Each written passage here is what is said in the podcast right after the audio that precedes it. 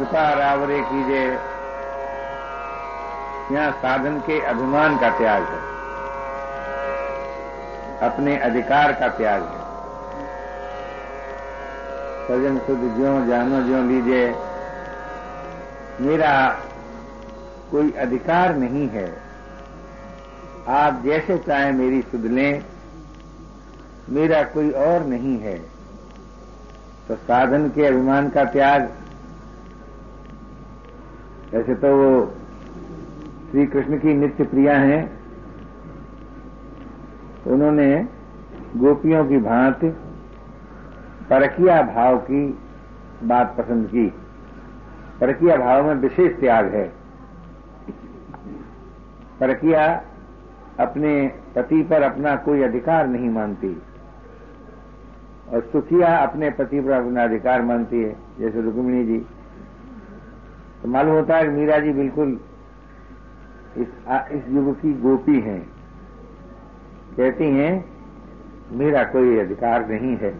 आप जैसे चाहें, मेरी सुध लें। ये आत्मीय संबंध की विलक्षणता है। मेरा कोई और नहीं। आगे, दिन में मुझे भूख नहीं लगती। रात को मुझे नींद नहीं आती। इसका अर्थ क्या है? मीरा जी, प्राण धर्म से ऊपर उठ गई। भूख लगना प्राणों का धर्म है। और नींद आना ये कारण शरीर का धर्म है। कारण शरीर से भी ऊपर उठ गई।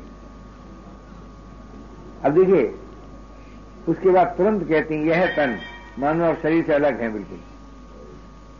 पल पल छीजे छीज रहा है। क्या हो रहा है? कैसे क्या छीज रहा है? ये जो गुणमयी माया से रचा हुआ जो शरीर था, वो अब प्रेम तत्व से में विलीन हो रहा है, प्रेम से निर्मित हो रहा है। यानी गुणमयी माया जो थी, उसका प्रभाव नाश हो रहा है और भगवान की जो योग माया है, उसका प्रवेश हो रहा है।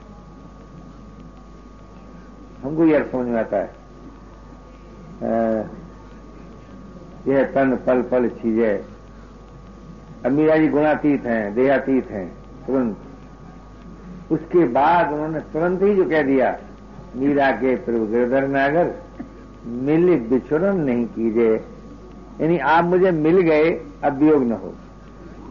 ये उनका अंतिम वाक्य है। और सुनते हैं कि उन्होंने किसी ने फिर उनके शरीर को नहीं देखा, भौतिक शरीर को नहीं देखा। और तानपुरा के तार में से, मंदिर की दीवार में से, श्री विग्रह में से, मिल विस्मरण नहीं कीजिए, मिल विस्मरण नहीं कीजिए बिल विस्मरण नहीं कीजिए। ये ध्वनि बहुत बहुत देर तक होती रही। किसी इतिहासकार ने ये नहीं कहा कि मीरा जी का अंत्येष्टि संस्कार हुआ था दुर्गापुरी में। ऐसा किसी ने नहीं कहा। उनका भौतिक शरीर भी प्रेम के तत्व प्रेम तत्व में विलीन होकर अपने प्रेम आस्पद से अभिन्न हो गया। तो इसमें त्याग का भी दर्शन है अनुराग का भी दर्शन है योग का भी दर्शन है बोध का भी दर्शन सभी बातें आ गई बोध भी है योग भी है अनुराग भी है त्याग भी है। ये भगवती मीरा जी का अंतिम पद है।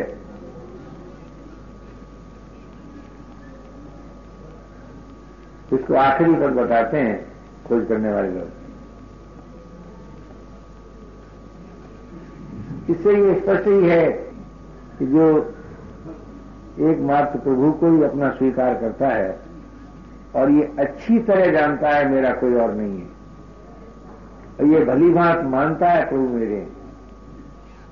एक बात जानने की, एक बात मानने की। मेरा कुछ नहीं है, मुझे कुछ नहीं चाहिए। ये बात जानने की है। ये मानने की नहीं है। और प्रभु मेरे अपने हैं, ये मानने की है, ये जानने की नहीं है। तो जानने से पराधीनता की, सर्व दुखों की, अशांति की निवृत्ति होती है। और मानने से अखंड स्मृति की, अगाध प्रियता की प्राप्ति होती है। यह साधकों का अनुभव है। यह जीवन का सत्य है। इसलिए मनुष्य में दोनों प्रकार की शक्तियाँ हैं जानने की भी है मानने की भी है एक जो स्थूल शक्ति है करने की वो भगवत नाते ए, काम करने की है वर्तमान काम करने की है। उसको भक्त लोग उसे पूजा कहते हैं और कुछ लोग उसको कर्तव्य कहते हैं, कुछ लोग उसको धर्म कहते हैं। तो कर्तव्य का उत्तर पक्ष जो है, धर्म का जो उत्तर पक्ष है, वो योग है। क्यों? कर्तव्य पालन से मानव राग रहित होता है। विद्यमान राग की निवृत्ति हो जाती है। और चूँकि कर्तव्य का दूसरा अंग है, अपना अधिकार त्याग, उससे नवी राग की उत्पत्ति नहीं होती। तो विद्यमान राग निवृत्त हो गया। नवीन राग उत्पन्न नहीं हुआ। और राग में बाधा पड़ती है तभी क्रोध उत्पन्न होता है तो क्रोध भी नहीं होता। तो राग और क्रोध से रहित होने से योग की प्राप्ति होती है। अब ये देखने में ऐसा लगता है कि इसका कोई अजीब, क्या अजीब आदमी है। कहते हैं साहब, राग और क्रोध रहित होने से योग की प्राप्ति होती है। क्योंकि अधिकार छोड़ने से और अधिकार देने से मनुष्य फ्री हो जाता है। फ्री की हिंदी क्या होगी स्वतंत्र हो जाता है, स्वाधीन हो जाता है। अधिकार देने से भी स्वाधीन हो जाता है, अधिकार छोड़ने से भी। फिर उसका संसार से कोई संबंध रहता ही नहीं। तो जिसका देना था दे दिया, लेना था छोड़ दिया, संबंध क्यों रहेगा? कहना चाहिए वो जीवन मुक्त हो जाता है। और वैसे देखा जाए, वैज्ञानिक दृष्टि से तो कर्तव्य के अंत में योग की प्राप्ति हो जाती योग। योग माने अपने में जो अपना प्रियतम है, उसके साथ मिलन। एकता, समीपता, अभिन्नता। मिलन की तीन श्रेणी हैं। पहली श्रेणी है समीपता, दूसरी एकता, तीसरी अभिन्नता। इसलिए पहली श्रेणी को योग कहते हैं, दूसरी को बोध कहते हैं, तीसरे को प्रेम कहते हैं। तो मानव जीवन के विकास की जो चरम सीमा है, वो योग, बोध और प्रेम की प्राप्ति में है। भोग, मोह, आसक्ति की निवृत्ति में। इसी का मूर्तिमान चित्र श्री भक्तिमती मीरा जी का जीवन है। उन्हें योग, बोध, प्रेम प्राप्त हो गया। वो तो अविनाशी तत्व है, योग, बोध, प्रेम। वो तो प्रभु की ही महिमा है। योग भी प्रभु की महिमा है, बोध भी महिमा है, प्रेम भी महिमा है। क्या प्रभु का ही स्वभाव है, उसी से मीरा जी अभिन्न हो गई। और उसी इन्हीं तीनों की एकता का नाम राधा तत्व भी है, सीता तत्व भी है, गौरी तत्व भी है। अनंत सखियाँ राधा तत्व से, गौरी तत्व से, सीता तत्व से विलीन होकर अनंत परमात्मा के साथ अभिन्न होती हैं। ऐसा प्रेमियों का मत है। ज्ञान की तो कर दी ना बोध। बोध माने ज्ञान? योग, बोध, प्रेम, एकता। उस परमात्मा के साथ एकता, बोध, समीपता, योग, अभिन्नता, प्रेम। ज्ञान तो एक प्रकाश है ना? भक्ति एक रस है। योग एक सामर्थ्य है। यही सब कुछ चाहिए, सामर्थ्य भी चाहिए, ज्ञान का प्रकाश भी चाहिए, प्रेम का रस भी चाहिए। यही मनुष्य की मांग है। क्यों ज्ञान के बिना तो कोई स्वाधीन हो ही नहीं सकता। स्वाधीन हुए बिना प्रेमी कैसे होगा? उदार कैसे होगा? कहीं पराधीन तो प्रेमी होते नहीं, पराधीन तो उदार होते नहीं। और वैसे अगर देखा जाए तो मनुष्य की जो मांग है, वही भगवान के का का वर्णन है, उसी तरह का। जैसे भगवान को लोग कहते हैं, परम उदार हैं, परम प्रेम से परिपूर्ण हैं, रस से परिपूर्ण हैं, अविनाशी हैं, स्वतंत्र हैं। तो जैसे परमात्मा अविनाशी है तो मनुष्य को अविनाशी जीवन चाहिए। परमात्मा स्वाधीन है तो मनुष्य को स्वाधीनता चाहिए। परमात्मा परम उदार, परम प्रेम से भरपूर है तो प्रत्येक मनुष्य को उदारता और प्रेम भी चाहिए। तो जो परमात्मा की महिमा बताई जाती है, जो परमात्मा के विशेषण बताए जाते हैं, उन्हीं की मांग मनुष्य को होती है। अब वो मांग संसार के द्वारा पूरी नहीं हो सकती।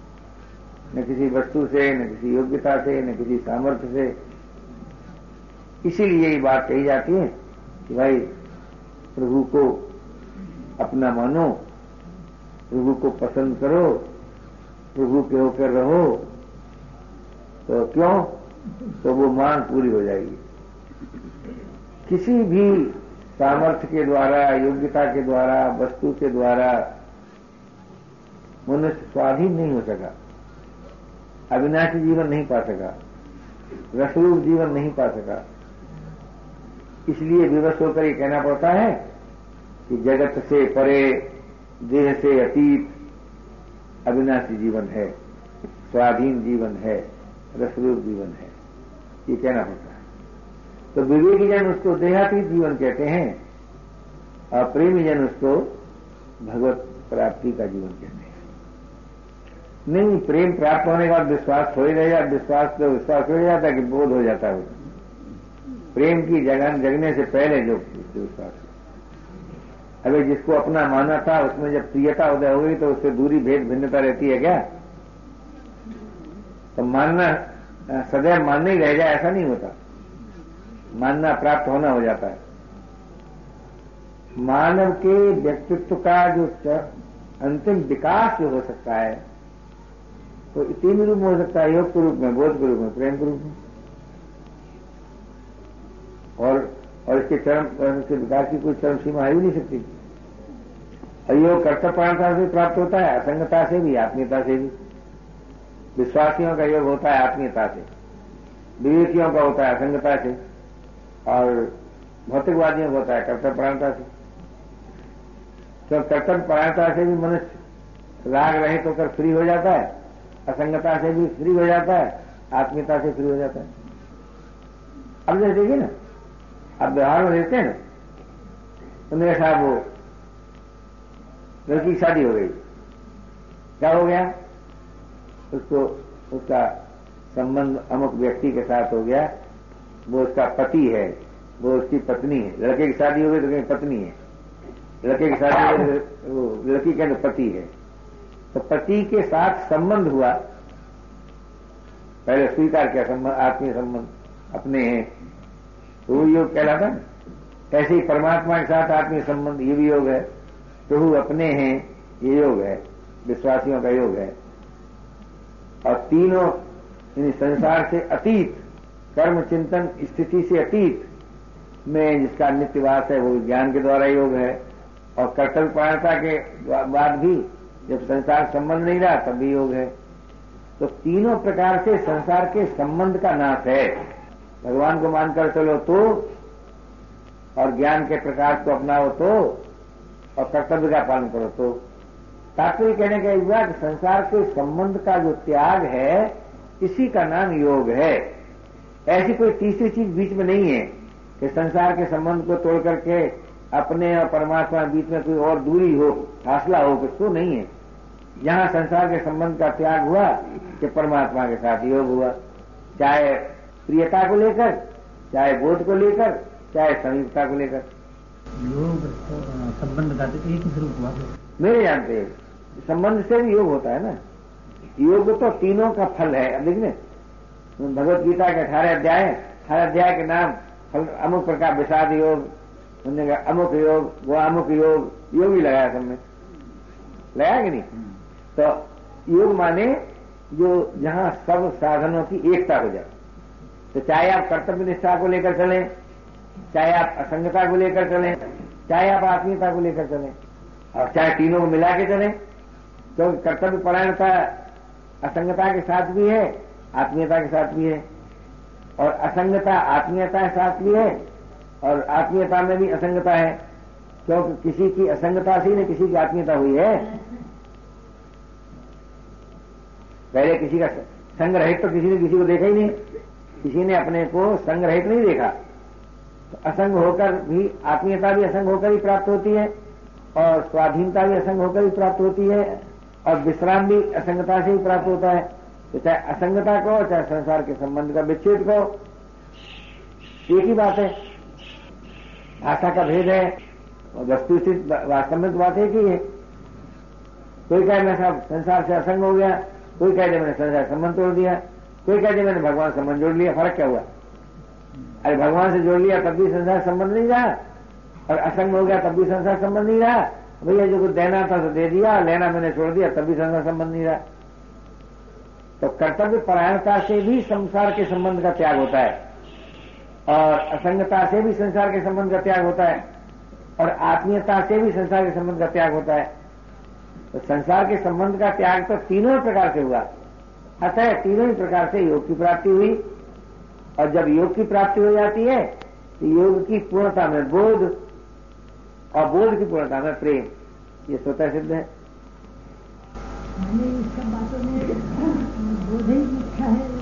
नहीं वो तो जिज्ञासु के लिए बोध मुख्य है और भक्त के लिए प्रेम मुख्य है। और बीच का जो मध्यम श्रेणी का उसके लिए योग मुख्य है। तीनों दृष्टियों से तीनों के लिए एक एक मुख्य है। लेकिन मुख्य रहते हुए दो चीज़ें उसमें सम्मिलित हैं। बोध पहले होगा पीछे प्रेम होगा योग होगा। योग पहले होगा तो पीछे बोध होगा प्रेम होगा। प्रेम पहले होगा तो योग बोध भी होगा। ऐसा। तो, तो जीवन एक है। बोध होना के है। है? बोध होना की चीज़ बोध बोध बोध माने वास्तविकता जो, जो सत्य है उसका उसकी प्राप्ति। सत्य की प्राप्ति को होता है बोध को। जैसे अपने को शरीर मान के रखना ये बोध नहीं है ना? ये भूल है ये प्रमाद है। ये प्रमाद की निवृत्ति का नाम बोध है। बोध माने भूल रहे कौन है? सबका सबका निर्णय हो जाना बोध। वो नहीं विवेक है बोध नहीं। इस शब्दों के जाल में मत खेलो यार असली में पकड़ो। ये तो शब्द जाल है। इसमें फंसा तो फंसा। है? है। वो तोड़ने के बाद में फिर मांग रही क्या जाती है? नहीं हाँ ठीक कहते हैं आप। एक तरह से मांग नहीं रह जाती। और इसी को मैंने बताया ना आपसे कि संसार के संबंध तोड़ने मात्र से ही योग की भी प्राप्ति होती है बोध की भी होती है प्रेम की भी होती है। वो एक स्वाभाविक है। जहाँ संसार का संबंध टूट जाता है वहाँ परमात्मा के साथ समीपता भी होती है एकता भी होती है अभिन्नता भी होती है। ये संसार का संबंध तोड़ना तो साधन रूप वाक्य है ना? सिद्धांत वाक्य तो है नहीं। जाना है तो मन का है। जी? और यदि जाना तो नहीं जमन का है जमन पे समझ लड़के टूट देना है उसकी बात से मेरा नहीं है हाँ। इसी से आपको निर्विकार का प्राप्त होगी चिर शांति प्राप्त होगी जीवन मुक्ति प्राप्त होगी भगवत प्रेम की प्राप्ति होगी भगवत प्राप्ति होगी। ऐसा सोचिए संसार की सहायता के बिना अगर आपको अपने जीवन का बोध हो जाए तो फिर क्या अमर हो गए और संसार की सहायता से जब तक जीवन मालूम होता है तब तक तो मृत्यु के क्षेत्र में रहते हैं ना तो, तो शरीर के रहने का नाम जीवन नहीं है। शरीर बना रहे इसका अर्थ जीवन नहीं है। वो तो बदलता रहता ही है। जन्म और मृत्यु का क्रम चलता ही रहता है। इसको जीवन नहीं कहते। शरीर से संबंध टूटने के बाद जीवन की प्राप्ति होती है। अगर आप ये अनुभव कर सकें कि बिना शरीर के भी मेरा अस्तित्व है हो गए मुक्त पुरुष पर क्या है? और परमात्मा का अस्तित्व तो भक्त हो गए मेरा अस्तित्व तो मुक्त हो गए मुझे कुछ नहीं चाहिए तो शांत हो गए मेरा कुछ नहीं है तो निर्विकार हो गए। तो तो क्या अपना मन स्थिर तो नहीं अपना मन कभी स्थिर नहीं होगा, जब तक कि मन अपना है। भगवान अपना हो तो मन भगवान में विलीन हो सकता है। हम अपने मन को अपना मान करके कभी स्थिर नहीं कर सके। न कर सकते हैं कोई, कहते ही रहते हैं इस स्थिर स्थिर बलपूर्वक लगाते रहते हैं, अपने आप हटता रहता है बलपूर्वक हटाते रहते हैं, अपने आप लगता रहता है। ये द्वंद रहता है। संसार के संबंध का जो प्रभाव है सच पूछिए तो उसी का नाम मन है। मन कोई स्वतंत्र पदार्थ नहीं है। संसार के संबंध का प्रभाव। यानी संसार का जो आकर्षण होता है ना तभी मालूम होता है मन है। तो जी चाहता है ये मिल जाए, जी चाहता है ये हो जाए, जी चाहता है ये हो जाए, तब मन का भाग होता है। अगर संसार के संबंध का प्रभाव नाश हो जाए तो मन नाश हो जाए। ऐसे ही परमात्मा के संबंध के प्रभाव का नाम ही साधना है। और साधना कुछ नहीं है। परमात्मा के संबंध का जो प्रभाव आ जाता है जीवन में उसी को साधना कहते हैं। शरीर का संसार का संबंध तोड़ना आएँगे बजाय थोड़ा सा इस तरह प्यारा लगता है मेरे को। उनका सुख भोग के आकर्षण का सुख है ना उसका क्या हाँ बात क्या है? मौज करो दोनों बात। है भोग भी करो योग भी करो। बड़ी बढ़िया बात है। काम चल जाएगा। चल जाएगा सवाल भोग और, संबंध तो एक साथ होता नहीं है भोग का त्याग कहा क्या कहा? नहीं भोग के आकर्षण का त्याग भोग का त्याग नहीं कहा। सुख भोगो और उसके आकर्षण का त्याग करो। ये कहा है। सुख भोग के आकर्षण का क्या हाँ हाँ तो भोग तो रहा है आकर्षण का क्या मेरा विश्वास ये भोग और आकर्षित हो। हाँ हाँ हाँ हाँ ठीक। वो एक साथ नहीं होगा ना? योग से भोग की रुचि नाश होगी। बिना योग के भोग की रुचि नाश नहीं होती। और बिना भोग की रुचि के नाश के योग नहीं होता। भोग का अर्थ क्या है?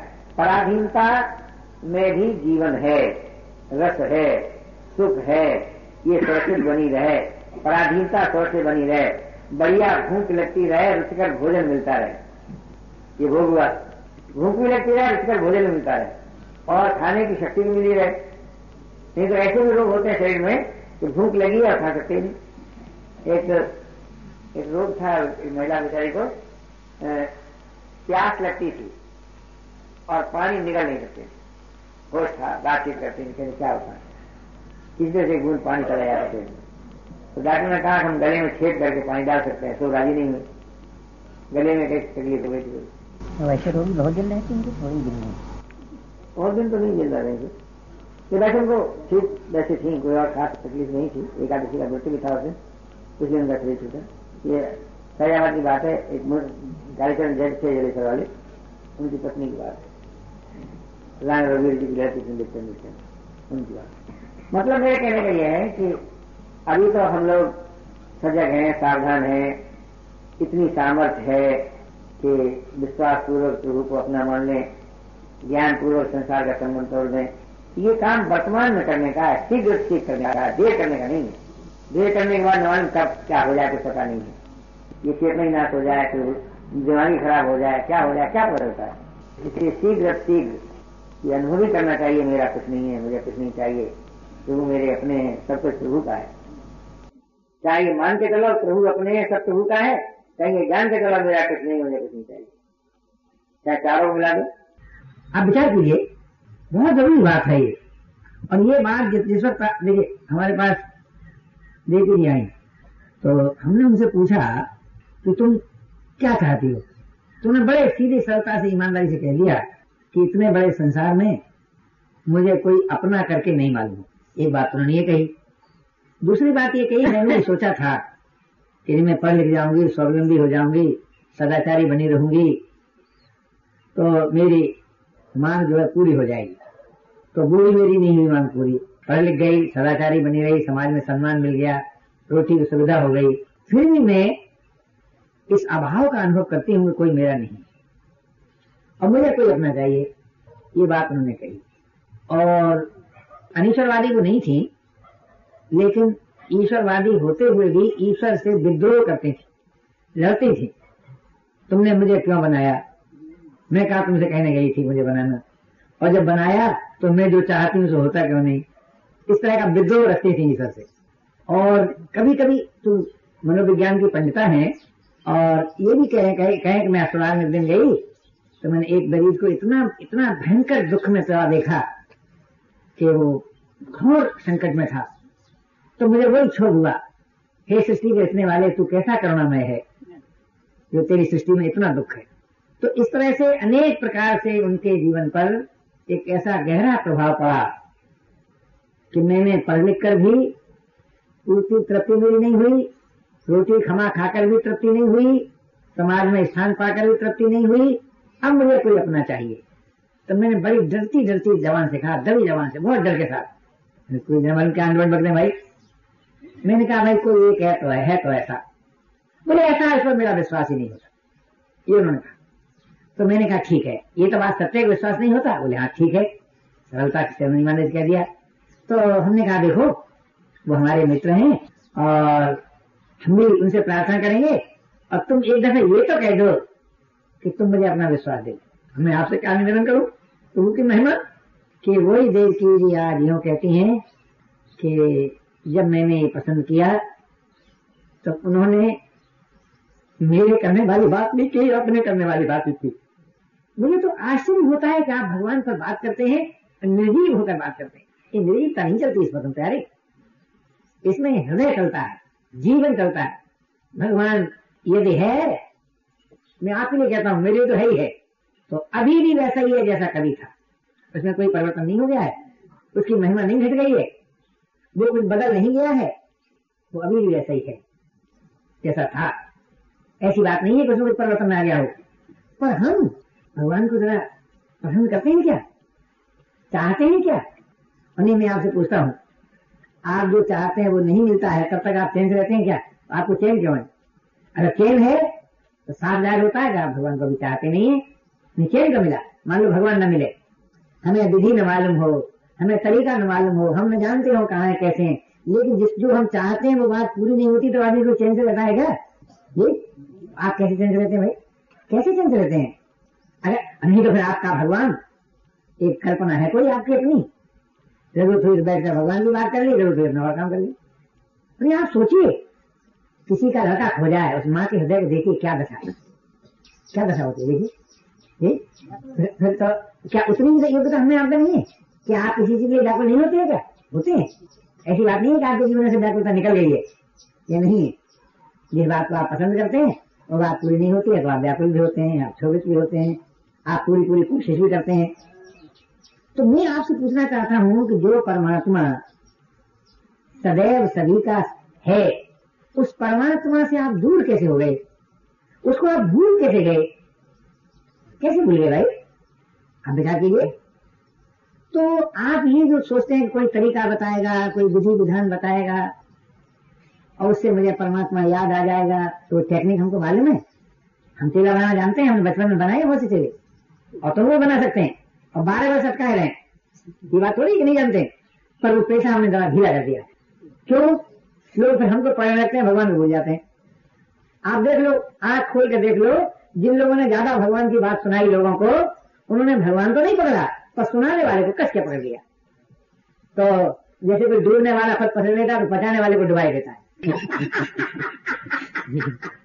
आप विचार करके देखो। इसीलिए जब तक आप इस बात का ठीक अनुभव नहीं करेंगे, अगर आप ये मान के चलेंगे, अरे भैया, हम सालों आदमी को भगवान कैसे मिल सकता है? तो आप भगवान की बात ही क्यों करते हैं? बोले, अभी कैसे मिल सकता है? तो अभी बात क्यों करते हैं? भगवान को खेती है जो आज बोलेंगे कल उपजेगा परसों मिलेगा। भगवान को ऐसा वृक्ष है क्या? आज लगाएँगे, बारह सौ वर्ष में फलेगा। भगवान तो ऐसी नहीं है। भगवान तो वर्तमान में मौजूद है जो का त्यों मौजूद है। जैसा सतयुग में, वैसे ही त्रेता में, वैसे ही द्वापर में, वैसे ही आज, वैसे ही तुम्हारे लिए, वैसे ही हमारे लिए, वैसे ही सबके लिए।